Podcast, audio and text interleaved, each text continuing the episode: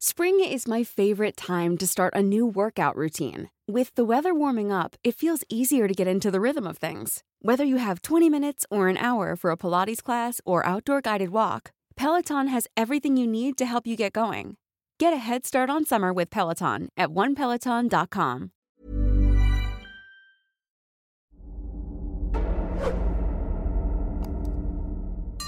Magandang araw sa lahat ng masugid na tagapakinig ng kwentong takip silim. Sa lahat ng bumubuo nito, lalo na sa iyo, Sir Jupiter. Simula nang makapakinig ako ng isang istorya sa inyong channel, ay nagka-interes akong ibahagi rin ang karanasan kong may kinalaman sa kababalaghan. Ito rin ay isa sa paraan ko para bigyang paalala na maging maingat ang lahat, lalo na ang mga mahilig sa outdoor adventure. Ako'y nagpapasalamat na ngayon pa lang. Pero sana po ay mabigyan ng pagkakataon na maisama ang kwento ko. Ako nga pala si Jeruel, alias Kano. 24 years old ng Caloocan at nagtatrabaho bilang encoder sa isang sikat na kumpanya sa Metro Manila. Ang kwentong ibabahagi ko ay tungkol sa kakaibang pangyayari sa buhay ko. Ito ay una at bago sa akin, kaya hanggang ngayon ay hindi maalis sa aking isip at sa malamang ay mananatili na ito sa alaala ko. First time kong sumama sa galaan na plinano ng mga katrabaho ko. Sa totoo lang, hindi ako mahilig sa mga galaan, maliban na lang kung involve ang aking pamilya. Sa tatlong magkakapatid kasi ako ang pinaka-introvert at hindi talaga palalabas ng bahay. Kapag wala ngang pasok, mas gusto ko pang maglaro ng maglaro sa computer sa bahay kaysa mag-hangout sa kung saan-saan kasamang barkada. Napilit lang ako ng katrabaho kong itago na lang natin sa pangalang Maxine. Crush ko kasi siya. Kaya napapayag akong sumama sa outing. First time din na kompleto ang team namin kaya lahat kami ay excited. Wala sa isip naming lahat na ang excitement na yun ay mauuwi sa hindi inaasahang pangyayari. Gabi bago ang outing pag-uwi ko galing ng trabaho, ay sinabi ko sa mga magulang kong sasama ako sa outing ng mga ka-office mate. Natuwa sila dahil unang beses nila itong narinig sa akin. Tinawanan at kinansawan naman ako ni Papa, sinabi pang, Congrats! Ganap na raw akong tao dahil lumalabas na ako ng kuweba. Habang kumakain kami ng hapunan ay sinabi kong nagdadalawang isip pa ako. Hindi kasi ako talaga sanay makipagsabayan sa mga tao. Bukod sa pakiramdam na maa-out of place sa outing, may kung ano sa loob ng konsensya ko na nagsasabing wag nang sumama. Sana talaga pinakinggan ko ang konsensyang yun, pero hindi ko pinansin dahil in-encourage ako ni Mama na kailangan ko ring masanay na makipag-socialize at para makapagpahinga din sa trabaho. Pagkatapos naming maghapunan, e dumiretso na ako sa kwarto. Nag-ayos lang ako ng mga gamit tapos natulog na dahil 5 a.m. ang call time namin. Nagising ako ng eksakto alas 3 ng madaling araw dahil bigla akong nakaramdam ng pagkaihi. Pupungas-pungas akong nagpunta sa kubeta. Pero hindi agad ako nakapasok dahil nakaon ang ilaw pero nakauwang ng kaunti ang pinto. Kaya nagtanong ako kung may tao ba sa loob. Sumagot si mama ng oo. Kaya naghintay ako sa tapat ng pintuan ng CR. Maya-maya tinanong niya ako kung bakit ang aga kong magising. Alas 5 pa naman ang alis namin. Sumagot ako na naiihilang ako kaya nagtanong siya ulit kung gusto ko raw bang sumama talaga sa outing. Matipid lang akong nag-oo at kasunod noon ay nagsalita ulit si Mama. Kapag daw nagdadalawang isip sa isang bagay, hindi niya raw itinutuloy yun. Minsan daw, ay mas mainam na sundin ang kutob para makaiwas sa kapahamakan. Hindi na siya umimik pagkatapos noon kaya naghintay na lang ako na matapos siyang mag-CR. Dumaan ng halos sampung minuto ay tinanong ko ulit si Mama kung tapos na siya pero walang umimik at tahimik na rin sa loob.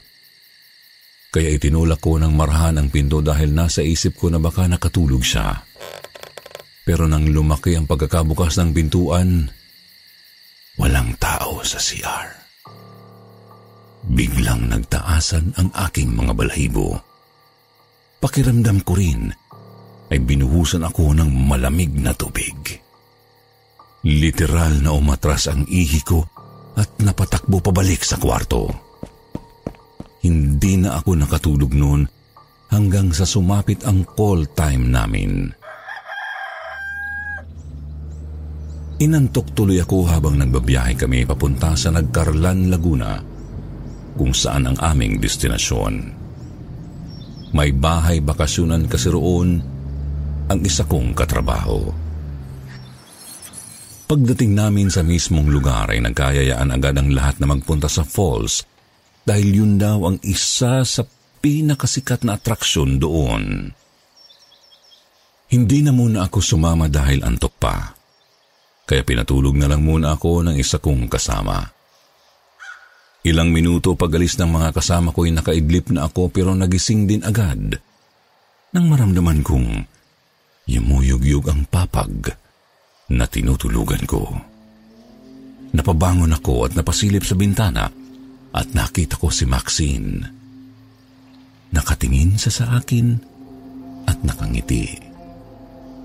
Tinanong ko siya kung bakit hindi siya sumama sa pagpunta sa falls.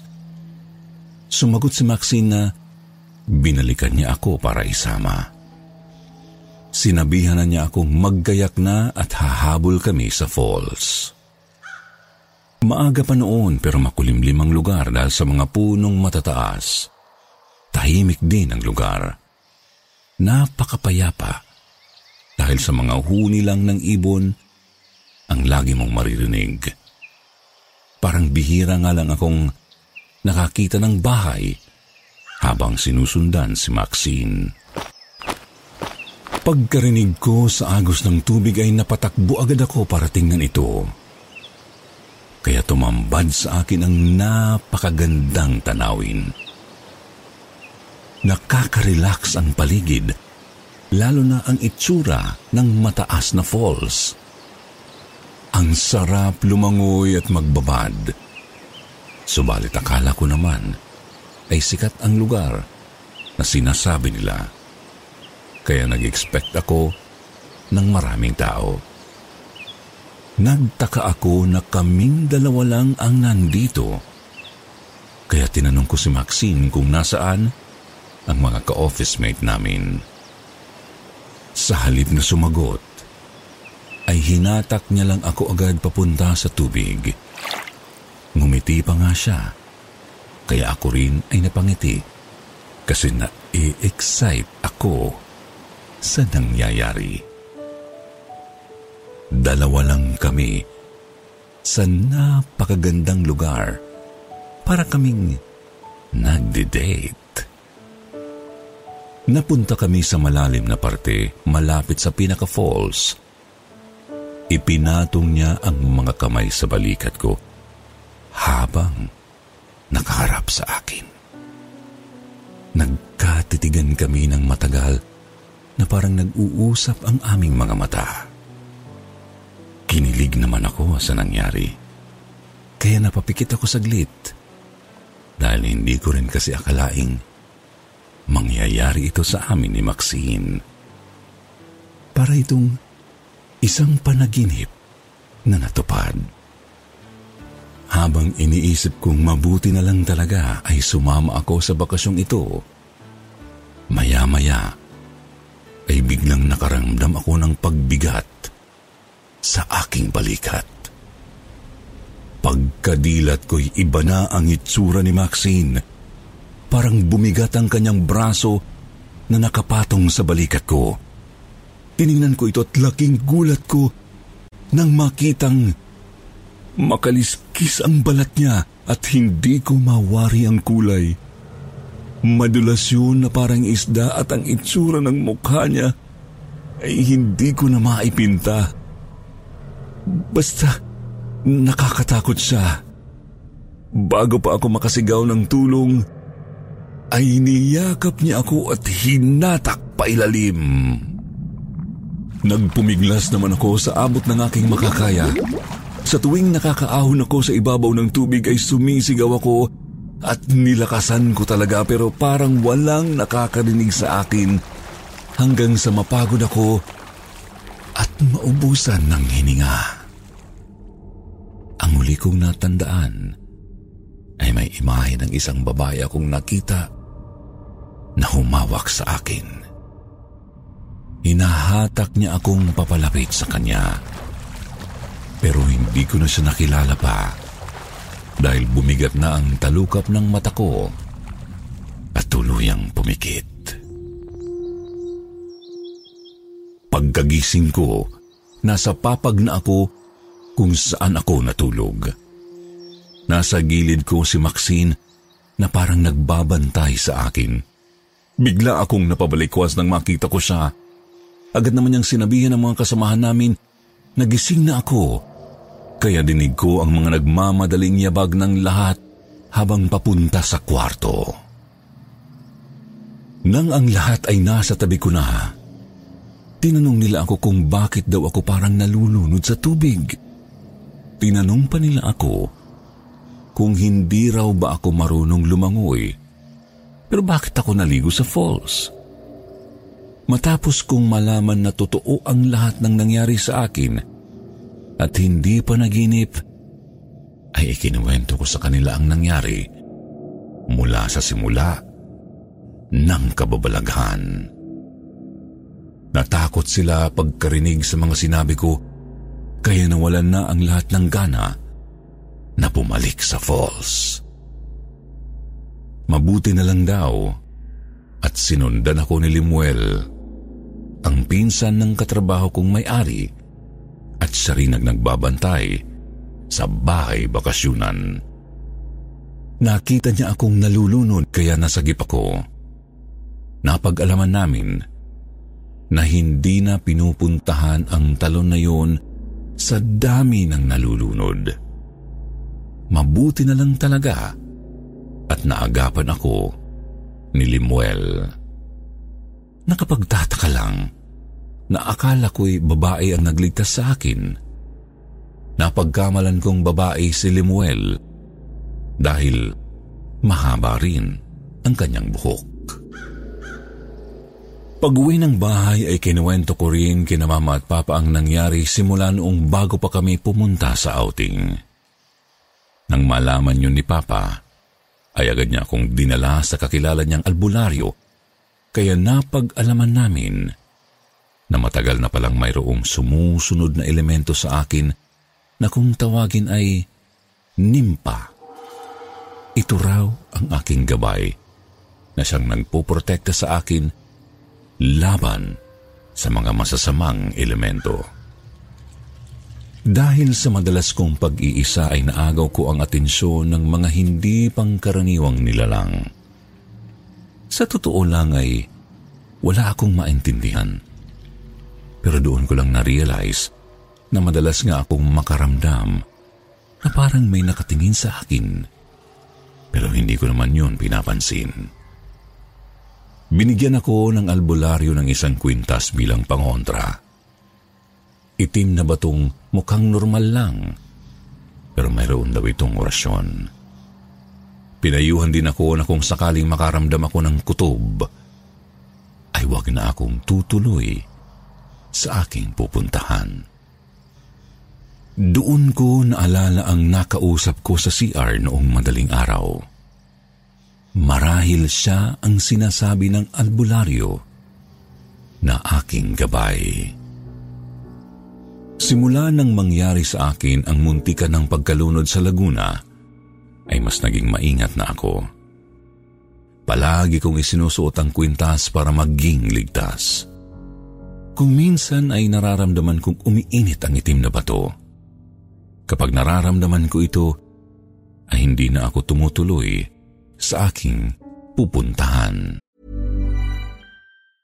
Life is full of awesome what ifs, and some not so much, like unexpected medical costs. That's why United Healthcare provides Health Protector Guard fixed indemnity insurance plans to supplement your primary plan and help manage out of pocket costs. Learn more at uh1.com. Hey, it's Ryan Reynolds, and I'm here with Keith, co star of my upcoming film, If, only in theaters, May 17th. Do you want to tell people the big news? All right, I'll do it. Sign up now and you'll get unlimited for $15 a month in six months of Paramount Plus Essential Plan on us. Mintmobile.com slash switch. Upfront payment of $45 equivalent to $15 per month. Unlimited over 40 gigabytes per month. Face lower speeds. Videos at 480p. Active Mint customers by 531.24 get six months of Paramount Plus Essential Plan. Auto renews after six months. Offer ends May 31st, 2024. Separate Paramount Plus registration required. Terms and conditions apply if rated PG. Madalas na rin akong makihalubilo sa mga katrabaho ko at nagkakamabutihan din kami ni Maxine. Ngayon, magtatatlong taon na kaming magkarelasyon.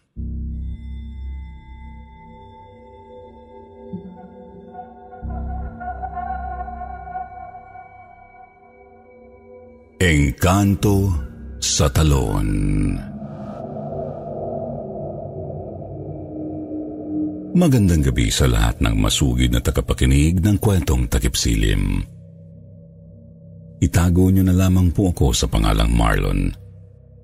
Ipinanganak po ako sa Nueva Ecija. Tatlumpong taong gulang na ako at may isang anak na babae na nagngangalang Princess. Siya ay anim na taong gulang. Ang kwentong ibabahagi ko po ay karanasan namin ng kapatid ko ito ay matagal-tagal na ring nangyari, subalit sa tuwing binabalikan ko ang mga kaganapan, ay parang sariwa pa rin ang lahat na tila kahapon lang nangyari. Ang pangalan ng aking kapatid ay Norbito at isang taon ang tanda ko sa kanya. Close na close kami noon na halos hindi mapaghiwalay. Kung minsan ay pinagkakamalan kaming kambal, dahil laging terno ang mga damit namin. Palagi kaming magkasama kahit saan magpunta. Giliw na giliw din sa amin ang aming mga magulang dahil ni minsan ay hindi nila kami nakitang mag-away. Ganoon namin kamahal ang isa't isa.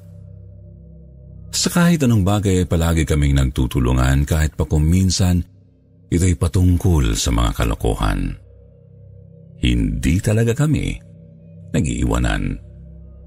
Pinakapaborito naming gawin ni Norbito ang magpunta sa ilog na malapit lang sa bahay. Kapag nandoon kami sa ilog ay madalas pumunta ang kapatid ko sa itaas ng maliit na talon para tumambay lang o maglaro habang ako na may naliligo. Bata pa lang kami ay napapansin ko nang mayroong kakaiba sa aking kapatid. May pagkawirdo siya. Tuwing naaabutan ko siya noong naglalaro sa likod bahay, ay madalas siyang nagsasalita ng mag-isa na parang may kausap. Akala ko noon normal lang yon kasi nga natural sa mga bata ang magkaroon ng imaginary friend. Nang tumungtong na kami sa tamang edad, ay saka ko lang naunawaan. Nakakaiba nga si Norbito.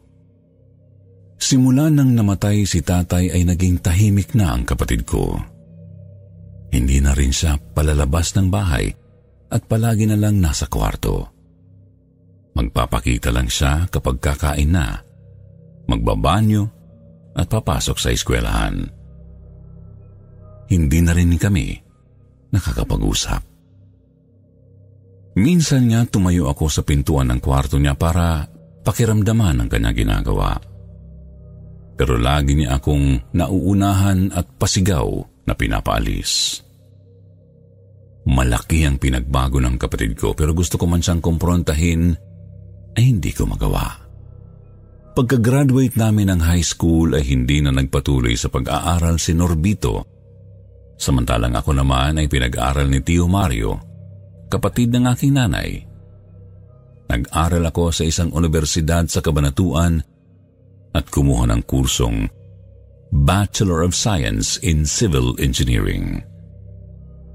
Dahil sa malayo ang universidad sa bahay ay kinailangan kong mag-boarding house para na rin mas makapag-focus sa pag-aaral. Dahil sa mga pangyayaring ito, mas lalong nalayo ang loob ko kay Norbito dahil bihira na rin akong umuwi ng bahay. Nakukumusta ko na lang siya sa pamamagitan ni nanay hanggang sa nangyari ang isang trahedya. Naaksidente ang inarkilang sasakyan ni nanay, Tio Mario at Norbito. Sa kasamaang palad, namatay si nanay at si Tio. Sobrang pasalamat ko naman dahil nabuhay ang aking kapatid.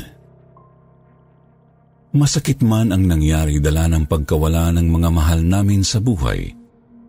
Subalit itinuturing ko itong blessing in disguise.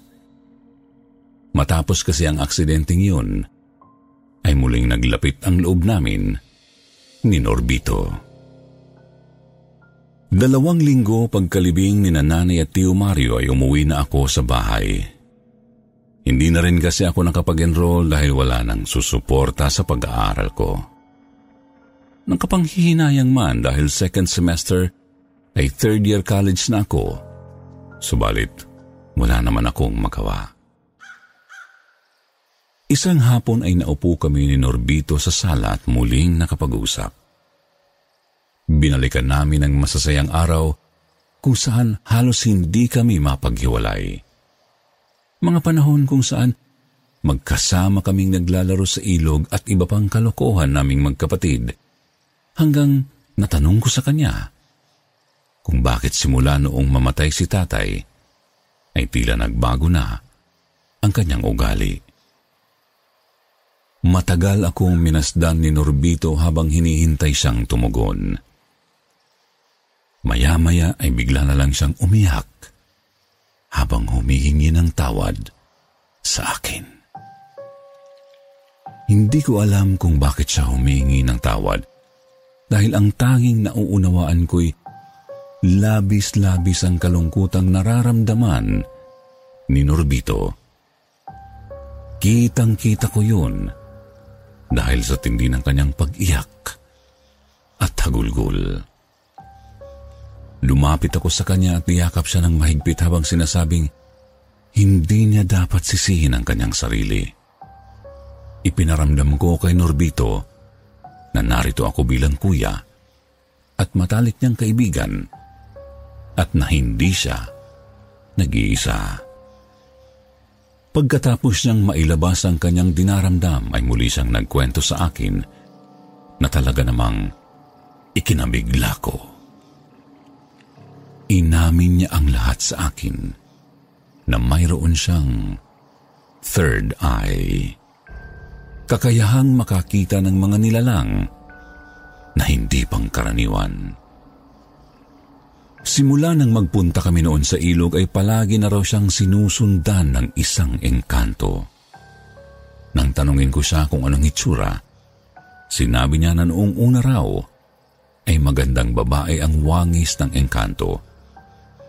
Subalit nang tumagal, ay nagpakita ito ng kanyang totoong anyo na ayon sa kanya ay isang nakakatakot na nilalang na ayaw na niyang maalala.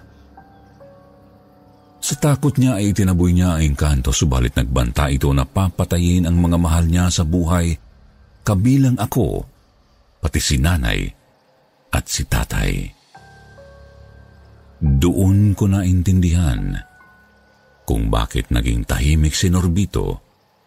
Magmula nang mamatay si tatay, ay lumayo na rin ang loob niya sa akin.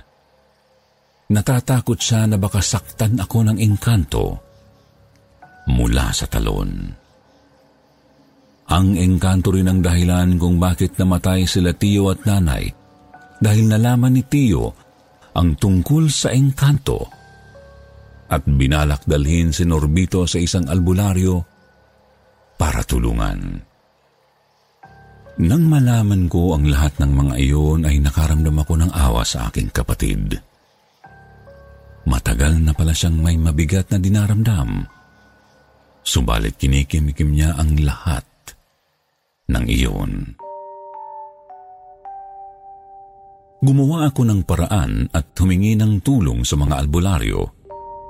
Subalit halos lahat ng lapitan ko ay umaayaw dahil masyado raw malakas ang tinutukoy kong engkanto mula sa talon. Pero hindi ako sumuko. Kung saan saang probinsya ako nakarating para lang matulungan ang aking kapatid hanggang sa makilala ko si Tatay Manuel, ang ama ng napangasawa kong si Edna. Mula sa probinsya ng Quezon ay nagpunta sa bahay si Tatay Manuel kasama ang isa pang albularyo, pati na rin si Edna. Sinimulan nilang ipanalangin si Norbito bilang panimula at saka nag-alay ng handog sa talon. Nagbigay din si Tatay Manuel ng isang kwintas na may ritual daw mula sa bundok Banahaw. Isinuot namin yon ni Norbito bilang pangontra laban sa masasamang elemento. Dahil doon ay naging payapa ang lahat. Lumuwag ang pakiramdam ko dahil nakikita ko kay Norbito ang maaliwalas na mukha. Senyales na hindi na siya ginagambala ng engkanto. Noong mga panahong iyon, ay nagkatrabaho na si Norbito. Ganoon din ako habang nakikipagmabutihan kay Edna. Naging abala kami sa kanikanyang buhay, subalit paglipas ng ilang buwan, ay biglang nagkasakit si Norbito. Hindi siya makatayo at hinang-hina. Nang magpatingin kami ay wala namang malalang bagay na nakita ang doktor. Kaya nakutuban ako na hindi pangkaraniwan ang dumapong sakit sa aking kapatid. Kaya muli akong humingi ng tulong kay Tatay Manuel. Tama nga ang aking hinala. Dahil muling bumalik ang engkanto na gumagambala kay Norbito. Ayon kay Tatay Manuel, galit na galit daw ito at nais nang kunin ang kaluluwa ni Norbito. Nanlumo ako at natakot para sa buhay ng aking kapatid, subalit mas pinili kong maging matatag. Sa tulong ni Tatay Manuel at ng iba pa niyang kasamahan ay ginawa namin ang lahat para maisalba ang buhay ni Norbito. Gamit ang kakaiba nilang ritual at mga orasyon ay nilabanan nila ang engkanto sa talon habang ako naman ay nananalangin sa Panginoon. Hindi ko man nakikita ang elemento, ramdam na ramdam ko ang nakakikilabot na pangyayari ng gabing iyon at kung paano nila lupigin ang engkantong nais kumuha kay Norbito. Ayon kay Tatay Manuel, naikulong nila ito kaya hindi na magagambala pa si Norbito kahit kailan. Pagkatapos ng mga nangyaring yun, bumuti na ang kalagayan ng aking kapatid. Nakapagtrabaho na ulit siya at nakabalik sa mga dating gawain. Lumipat na rin kami ng bahay dito sa Quezon at nagsimula ng panibagong buhay. Nagpasya rin si Norbito na mapalago ang kanyang kakayahan. Kaya naman, isinasama siya ni Tatay Manuel sa mga lakad bilang apprentice. Ngayon ay payapa na ang aming pamumuhay kahit may kanikanya na kaming pamilya. Nagkikita na lamang kami ni Norbito kapag may mga mahahalagang okasyon. Salamat sa Diyos dahil hindi niya hinayaan na tuluyang mapahamak si Norbito na ngayon ay may masagana ng pamumuhay. ang maipapayo ko sa lahat. Kung sakaling nakakaranas kayo ng mga bagay na hindi pangkaraniwan, ay huwag na mahihiyang lumapit o humingi ng tulong sa inyong pamilya bago pa mahuli ang lahat. Ang ating pamilya ang unang tutulong sa atin kung tayo ay nasasadlak. Kaya wag nating ilalayo ang ating loob sa bawat isa. Magkaroon din tayo ng pananampalataya at takot sa Diyos sapagkat ito ang pinakamabisang paraan upang labanan ang gawa ng masasamang elemento. Hanggang dito na lamang po ang aking kwento. Maraming salamat sa kwentong takipsilim sa pagbasa ng aking kwento. Pagpalain kayo ng Diyos.